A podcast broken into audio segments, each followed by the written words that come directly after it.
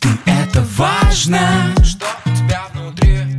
ты это важно, Забери, разбери ты это важно, поверь.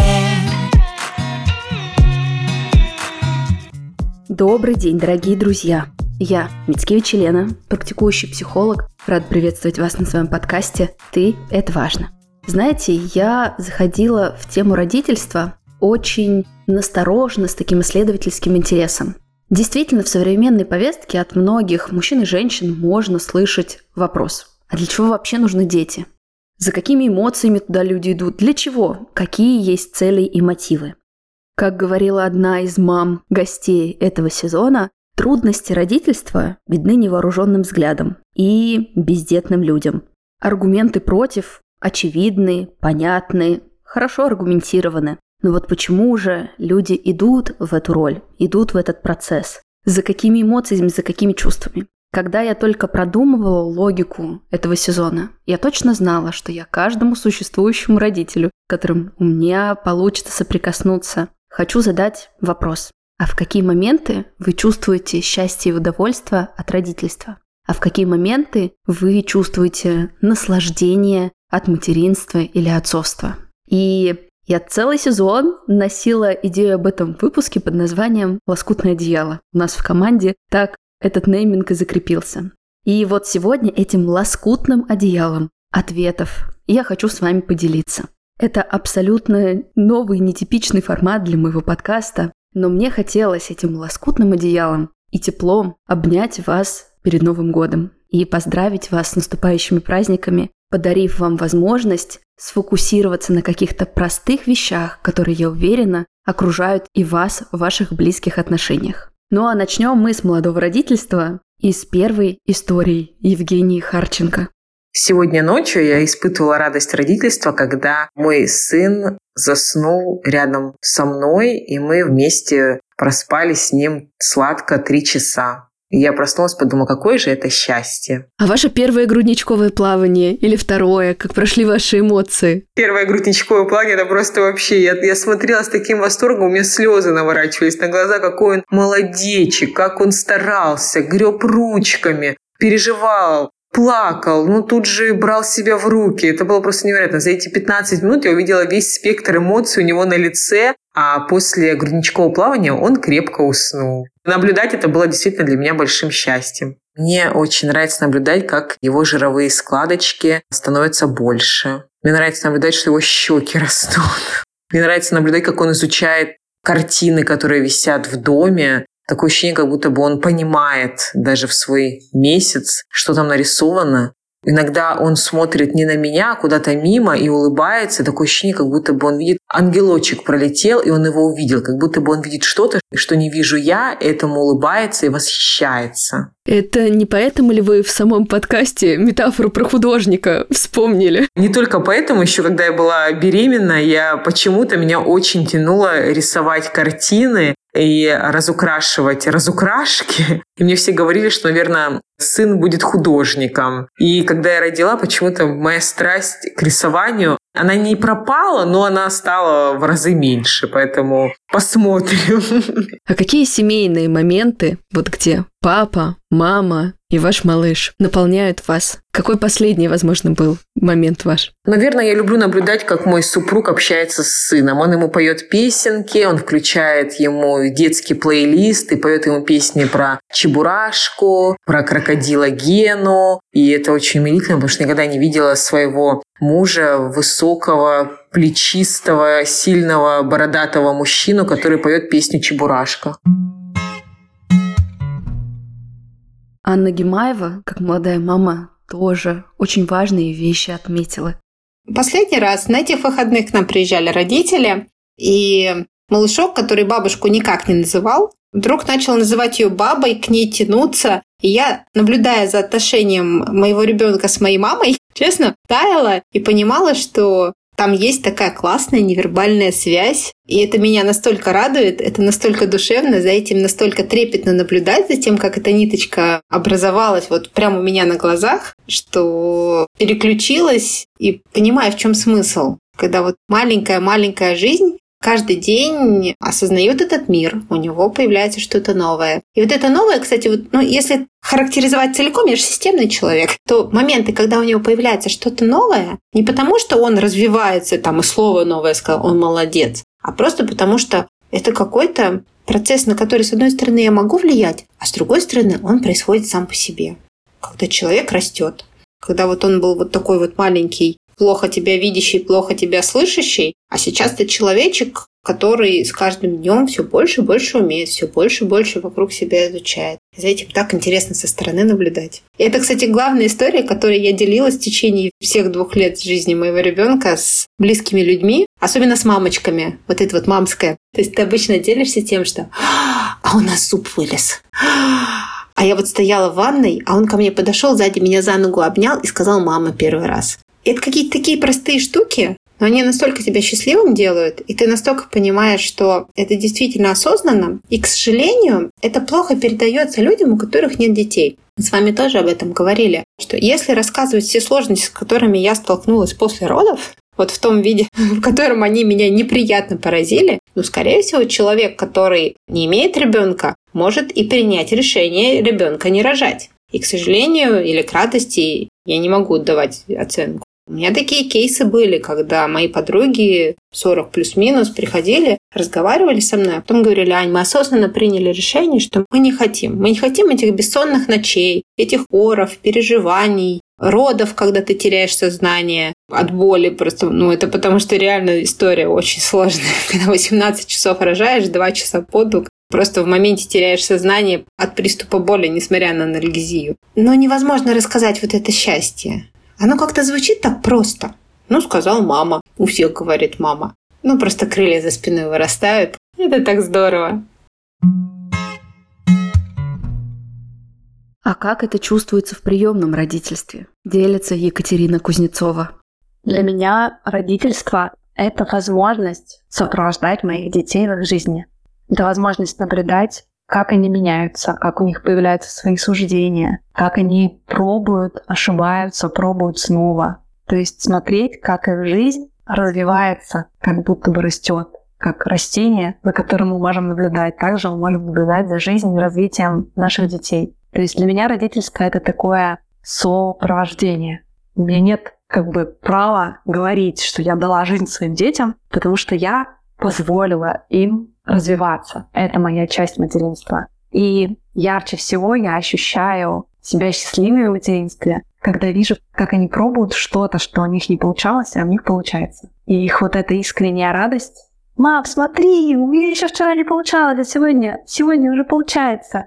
Вот эти моменты я прям чувствую, как у меня в сердце что-то тает от счастья, потому что я понимаю, что они развиваются с каждым днем, они могут все больше. И это удивительно. И это мне кажется, уникально, когда ребенок, который ничегошеньки не умел в начале пути, рядом с тобой учится жить, учится быть счастливым. А можете зарисовать последнюю картину, от которой вы как мама улыбались, растекались и были очень-очень счастливы? Конечно, могу. Самый любимый мой момент в материнстве — это когда мы втроем с моими детьми читаем книжку перед сном, за окном темно, у нас горит свет, и мы сидим в этом теплом пятне света. Я как будто вижу со стороны, я как курочка, которая под каждым крылом по цыпленку. С одной стороны дочка, с другой сынишка. Звучит мой голос. Я слышу, как они обсуждают что-то в книге. И это самый счастливый момент моего материнства. А как радоваться после утраты? Своими чувствами поделится Анна Грудинина. Знаешь, их очень много. И когда дочка прижимается, когда она хохочет, когда она что-то изучает, когда мы с ней гуляем. Я не очень люблю гулять, но вот сейчас полюбила, хотя еще в прошлом году, когда мы только забрали, и мне не очень это дело нравилось. И она так зависает везде на каждом муравьишечка. Я вообще не спешу, и мне прям так кайфово с ней. А из просто сегодняшнего мы ходили в ресторан, там детская комната. Она тоже сразу пошла, меня повела, и малышей там оставлять нельзя. Я говорю, подождите, вот буквально минутку, я схожу, возьму меню и вернусь чтобы быть с ребенком и пока выбрать, что мы будем кушать. Я вышла, мне буквально там два шага, а она за мной побежала. И я отвернулась, говорю, я сейчас приду. Объясняю ей, выхожу снова, мне звонит телефон, я бегу до телефона, поворачиваюсь, она уже выбежала за мной. И это такой кайф, особенно когда у тебя приемный ребенок, Потому что, ну, по сути, ты приходишь, чужой человек, забираешь как бы ребенка, который тебя не знает. И ты не первый чужой человек в жизни этого ребенка, который его забирает и куда-то увозит. То есть ты никто. Это для нас, взрослых. О боже, мамочка с папочкой нашлись. Для ребенка очередные чужие люди. И вот эту связь нужно выстраивать, и в нее нужно вкладываться. И она выстраивается не за один месяц. У нас уже дочка 10 месяцев с нами. И сегодня я видела, как она за мной бежала, и я такой, о боже, о боже, как это мило. Когда она первый раз закапризничала, прям истерику закатила буквально месяц-полтора назад, я так радовалась. Вроде бы ребенок там плачет, истерит, а я так рада, потому что истерить можно только тому, кому ты доверяешь. И вот это вот, как она постепенно отмораживается и становится своей домашней, любимой. Она там ручки обожает вот так вот сунет тебе в лицо, целуй. Она во сне сегодня ночью мне сувала вот так ладошку в лицо, чтобы я ее целовала в таком полусонном состоянии. Я знаю, что и ручки и ножки созданы для поцелуев теперь. Спасибо большое. А можешь вспомнить первый момент, где ты именно с приемной дочкой ощутила эмоционально, да, не функционально, не в плане заботы, а именно эмоционально. Я твоя мама. Вот какой-то такой, знаешь, рывок и скачок в близость случился, когда нам сняли диагноз по сердцу. У нас дочка родилась в 27-28 недель, очень рано, у нее там были диагнозы. Ну, некоторые пока еще не сняты, но такое, ничего критичного, на наш взгляд, с мужем. Вот, у нее был диагноз по сердцу. Мы пошли к кардиологу, и нам его полностью сняли, полностью сняли порог сердца. То есть все, этого диагноза совсем нет. И я вышла и такая... И вот эта вот радость, вот эта вот гордость, и в то же время ты столько уже вложил туда, и оно прям так внутри растеклось каким-то таким теплом и стало как-то ближе. И вот такие моменты, они постепенно собираются, собираются, как такие бусинки, и ты уже собираешь свои большие бусы, где это не просто чужой ребенок, которого ты пришел, которому ты умиляешься, но все равно понимаешь, что пока что это, а вот уже твой. Ой, я еще один, кстати, момент вспомнила. В какой-то момент я начала думать и говорить, и прям ловила себя на этом. Какая классная у нас дочка получилась. То есть мужу говорю, там что-нибудь она сделала. То есть как будто бы это мы ее сделали, мы ее родили. Я с Катей обсуждала этот момент, говорит, ну вот психика, как бы она не предусмотрена то, чтобы растить чужих детей, она таким образом хитренько подстраивает, что это как будто бы вот вы родили, ваш ребенок. Вообще люблю так наблюдать за собой, замечать и много таких вещей. Такое, о, прикольно. Очень трогательно видеть, как родитель радуется тому, что разделяет свои ценности с ребенком, а радости к пищевому интересу от Саши Новиковой. Мне больше всего нравится, когда она ест. Она ест, она наслаждается, и она радуется. И, возможно, потому что еда в целом мне очень близка, и мне очень хочется поделиться с ней вот этой частичкой радостной. Поэтому мне приятно, наверное, наблюдать за ней, как она жует свою вкусную еду, свои брокколи или свои персики. А в какие моменты ты чувствуешь счастье вас как семьи? Когда мы все вместе лежим и обнимаемся втроем. А какие моменты успевают замечать работающие мамы? Мамы-предприниматели, рассказывает Виктория Соболева. Вообще, конечно, очень классно ощущать себя реализованной женщиной в плане материнства, что родился ребенок, ты его там вынашивал, с ним разговаривал, потом прошел через довольно серьезные испытания при рождении, и вот э, получилось такое чудо, да, которое сейчас уже имеет свое мнение, ругается с тобой, ссорится и так далее. Но при этом я знаю, что меня дома всегда ждут, что меня всегда дома очень любят. Ну и, конечно, радость материнства для меня в том, что я понимаю, что я оставила след таким образом в этом мире, и я уверена, что этот след очень приятный и классный. В какие моменты вы особенно чувствуете себя счастливой именно как мама? У Ярослава был день рождения, и ему по его характеру, по его желаниям, он очень любит собирать вечеринки. Ему 8 лет было, и вот он собрал весь двор, всю школу, там свой детский сад бывший и прочее. И мы ему организовали праздник. И он счастливый, счастливый. Они там его задарили подарками. Он был король этой вечеринки, там всех поил Кока-Колой и прочее, прочее. И он потом подошел, сказал, мам, я так счастлив. Вот в такие моменты, конечно, я очень себя счастливой чувствую. Ну или когда мы куда-то уезжаем, проводим время вместе, играем во что-нибудь, когда мы объединяемся в такую прям настоящую, классную, любящую семью. Мы точно развеяли миф этим сезоном о том, что папа – это только функциональная роль. Но каким моментом радуется Роман Тарасенко? Слушаем.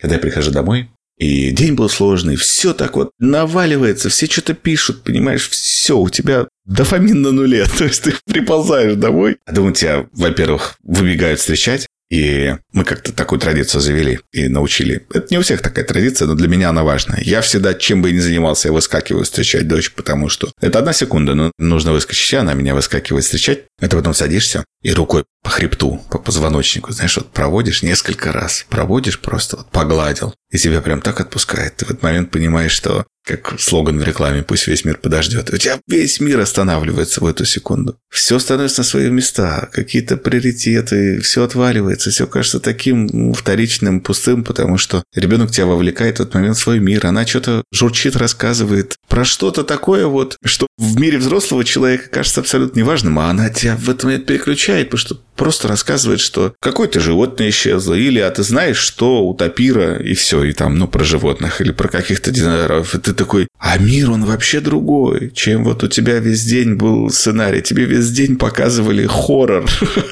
А мир, он вообще другой, он абсолютно, он больше на мире животных похож, чем на тот хоррор, который ты смотрел. И такое счастье в этот момент разливается. И такая теплота, или когда тебе по-настоящему ребенок что-то хочет показать, поделиться с тобой по-настоящему, вот залазить на коленки, потому что понимаешь, что это важно, и говоря, а можно я тебе на ухо расскажу?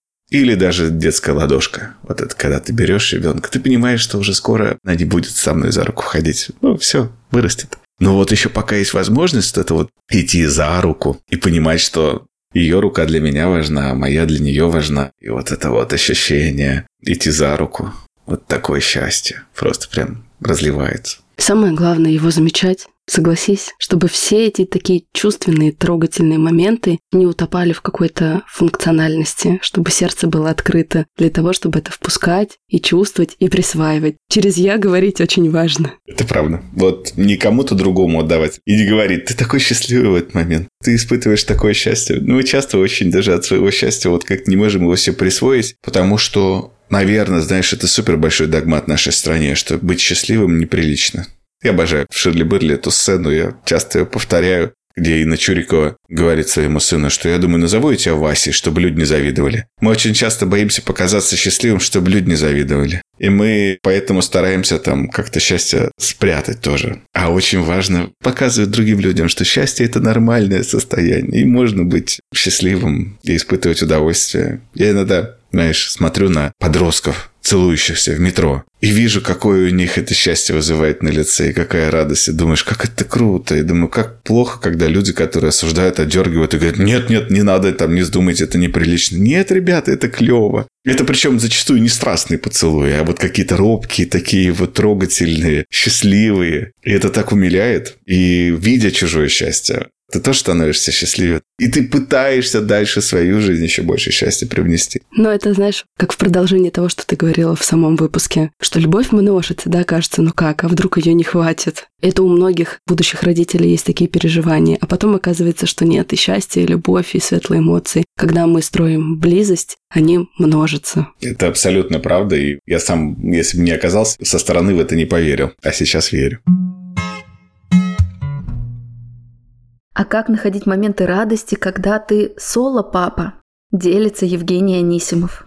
Я особенно чувствую себя счастливым, когда что-то вот у сына спрашиваешь, а он так послушно и так робко так отвечает. Да, я понимаю, что я его протекция, я его родитель, я прям вот у него все получится, я смогу ему обеспечить, там, дать новые эмоции, новые уровни развития, и для меня вот это вот очень важно. И осознание этого тоже, вот отвечая на этот вопрос, что я как-то могу поделиться с сыном чем-то вот сложно словами сказать, но это для меня это очень важно.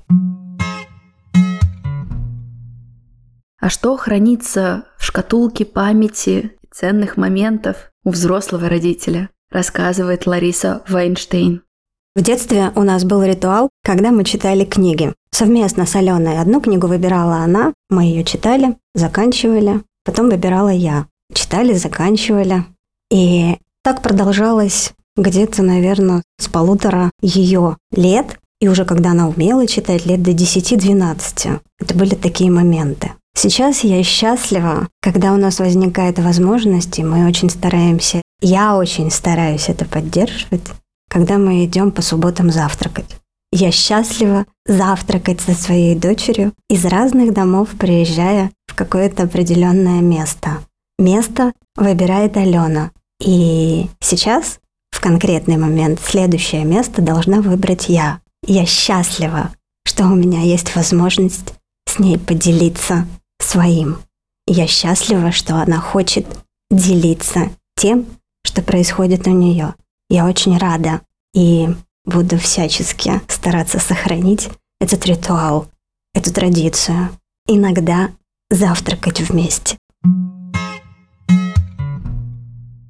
Чувство радости моей мамы в родительстве мне особенно трепетно слышать. Я чувствую себя счастливой как мама, когда вижу вас втроем, когда вижу, как вы умеете между собой общаться, когда ты мне сказала, что родительские слова «странная субстанция» говорят тебе в 20, понимаешь, к 30. Когда вы приходите и говорите, мама, вот мы вспоминаем. Ну а вообще мы с тобой разговаривали о том, что вот чувство счастья, любви в моем сердце, оно живет независимо там от того, какая погода, там что-то происходит, да, я себя так чувствую большее время своей жизни. А вот когда я вижу те моменты, о которых я говорила, я просто внутри ликую. Я понимаю, что все не зря.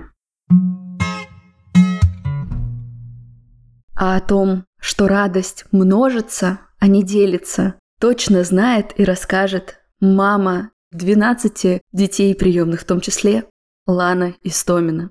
Это очень разные моменты. И когда нюхаешь макушку ребенка, и когда он что-то такое пишет вдруг тебе уже взрослый, рассказывая там, что он начинает новый бизнес, и ты думаешь, вау, какого вообще умного ребенка мы взрастили. И когда ты просто с ними, не знаю, лежишь на пляже, и они там где-то бегают, кричат, и ты просто вот как бы смотришь на эту картинку сверху и думаешь, какая счастливая женщина, как мне повезло вообще с ними со всеми и с жизнью.